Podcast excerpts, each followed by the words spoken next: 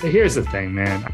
I'm not without my charms, but like, I'm, I'm a very deadpan, dry guy.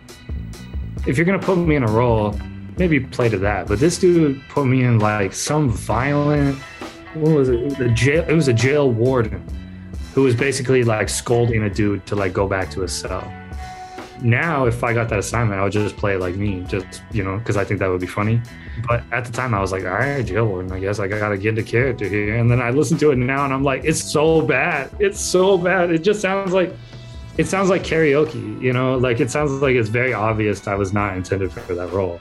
So this has changed in, uh, over the course of the few months. So now what I've been saying is uh, it's really a, a, it's three years in the life of L'Orange over the course of a very specific window of time. Watching him go through this experience, you get to learn a lot more about him. But really, it's three years in the life of L'Orange. That's my one-line pitch.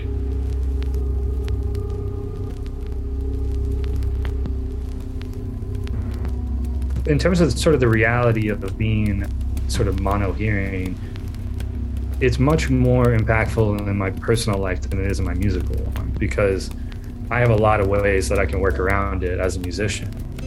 I do a lot of things from frequencies that I can't hear very well by touch.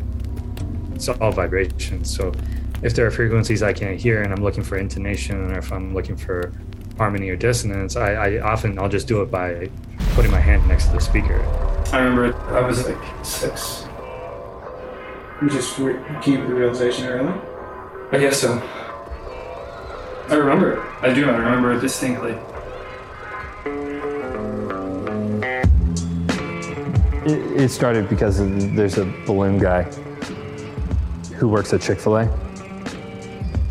He's this guy who uh, decided at some point that he wanted to dedicate his life to making balloons for children. And I think he is hurting children. He's hurting them. He's approaching children and saying, Hey, I'm making something for you. This is a gift. This is yours. This is your responsibility. And at two years old, this may be one of your first experiences having that sort of responsibility. Maybe you have a stuffed animal, maybe you have a dog. Even if you've experienced loss, it's vague. You don't fully understand it. But then you have this little balloon, and it's yours, and that's your job to take care of that balloon. And there are one of two things that happens. It pops, that's your fault. You did that. You get to see that death in front of you, and you get to feel that uh, that loss, that that hollowness. Or you get to hold on to it and cherish it make sure that it's protected and that it's kept safe. And then you get to witness entropy, which is also a new concept for a child. So you get to see the gradual death of this thing that you've invested yourself in over a few days. There's no good outcome from balloons. Betrayal. It's, it's like the first time life betrays you. That's like a perfect example. Like he used to say that kind of shit to me, and I'd just be like, "Who the hell are you? Why are you not on camera saying like this is brilliant and so weird and unique? Like I don't know anybody who thinks like that, much less is able to like articulate himself like that. He's a very articulate guy. L'Orange is a very smart person. That's one of the best parts about shooting him, especially in an interview style. He's just always going to hit on not only something profound, but hit on it in a very unique way. That's what you're looking for in a talk subject. If there are multiple noises happening, I can't separate them. It's impossible. I just hear them as a big wall of sound, which was really prohibitive when I'm in social places like a show. On the last tour, I was extremely introverted after the shows, which is kind of only one small part of my personality. And normally I would try to embrace people. I'm, I'm comfortable doing it, but I just, I can't, if I can't see your face, if I can't read your lips, or if I can't hear it, you know, it's, it's very, very difficult for me. It's so what's going to happen? Uh, uh, just like, um, What are you going to do if you can't make music? like uh, bridges, just like just jumping off a bridge, something like that.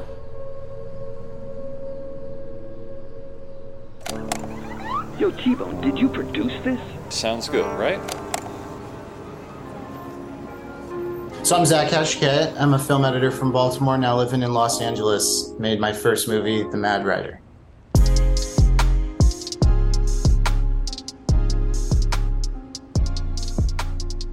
What made you want to make the film? Because it doesn't feel like an easy film to make at all.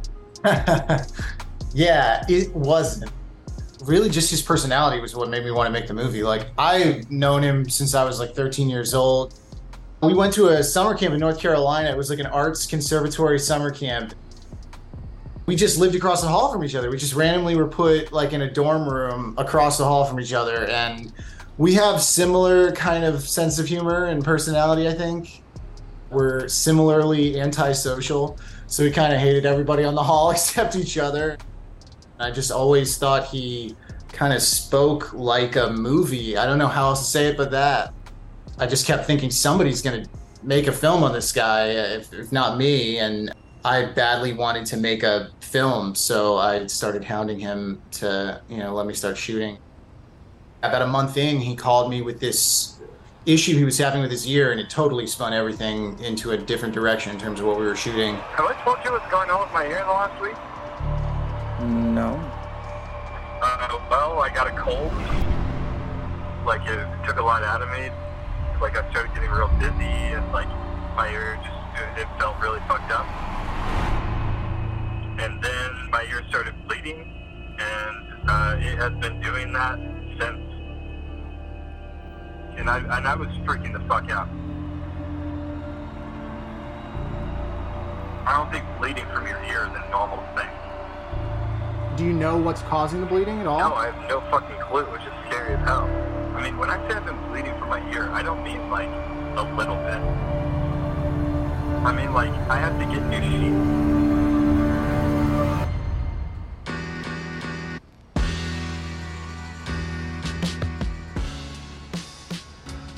How did you navigate it? Because like, obviously, you know, you, you know, a friend comes to one of us with like, you know, this is a problem I'm going through. You've got that little barrier of having the camera in between like, how, I just, I just wondered, like, you know, just, just what you felt and how, and how you approached it then, and that's because it's a difficult situation to be in. I, well, it was weird, man. I mean, I, that, that's the best way I can describe it. Is it was a strange experience. Like, obviously, as a close friend for many years, I was like very frightened for him. This is clearly going to impact his life in a serious way. And I, from what I, the little limited information I had about what he was going through, it sounded like he was on a long road here. He still was going to let us film. He was still so open and so willing. It was a lot of emotions at once. It felt like we had maybe stumbled onto something here. Like you, you know, you've hit on something that will work in terms of the film. It was really scary, and I, I didn't want to totally alienate Austin by having him feel like I was exploiting like a really real thing happening to him for the purpose of making a film that he did not care about. Well, that, they're the best bits of the film for me. Like the best bits of the film when is he's when he's being a prick to you. Yeah, yeah. I mean, he's always giving me shit like that. That's just always been kind of our dynamic. At one point, a couple of years back, I showed him like a 10 minute section, and he was just like, "This is horrible. Like you've you've made the worst thing in the world." And it was all because he was you know it was like very here's how i get into my headspace to make the music and here's the brilliance of me and he's not that guy.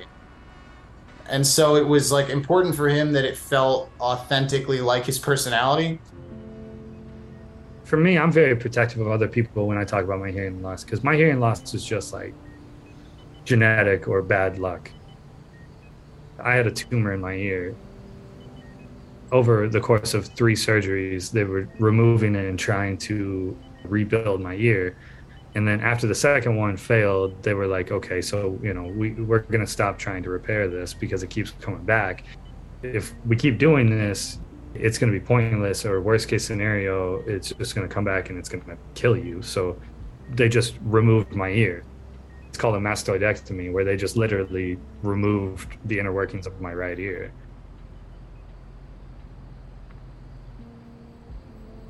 Filming kind of stopped towards the end of the last surgery. So we don't have on camera any of the ways he makes music now, but it's certainly like much more vibration based and it's much more about like feeling the music, which is so fascinating to me because it's how I always kind of imagined his expertise was coming from anyway. Like that was always his special sauce. It's just now it's more of his only sauce, it seems. But he's, I mean, like you said, I feel like he's making the best music he's ever made now, which is insane. And I wonder if just some of the adversity in life that he's lived over the last decade is part of that.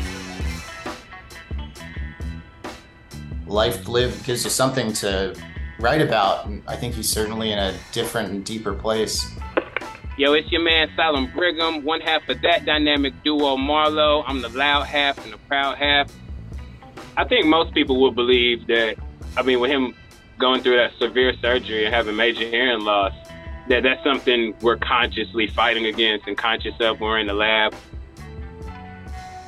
You would never know unless you bring it up that he suffers from severe hearing loss. When I first heard about it, I was I was ready to, you know, talk about how it would affect him musically. But it was never anything like that. He did a good job of figuring out ways to not be limited. And um, I'm always floored every time I work with him, and then I'll just randomly think, oh yeah, he also can't hear. Out of what's that? Yeah, and I'm, I think it's, you know, it's just amazing what he does. It's another, you know, just another thing that puts me in awe of him. But it's not a, I wouldn't consider a limitation in any regard. I've never seen a drop off. If anything, I think he's just getting better and better.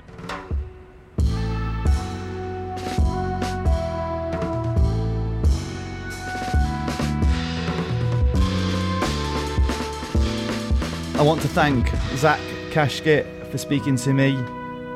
His film about L'Orange called The Mad Writer.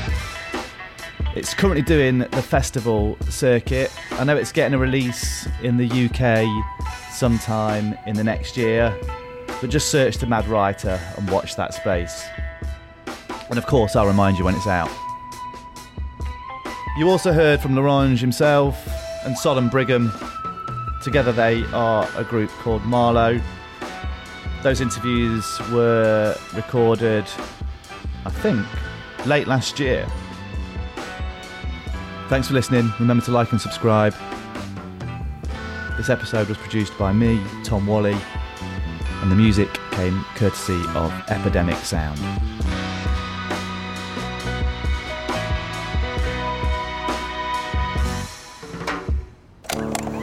Yo, T-Bone, did you produce this? Sounds good, right?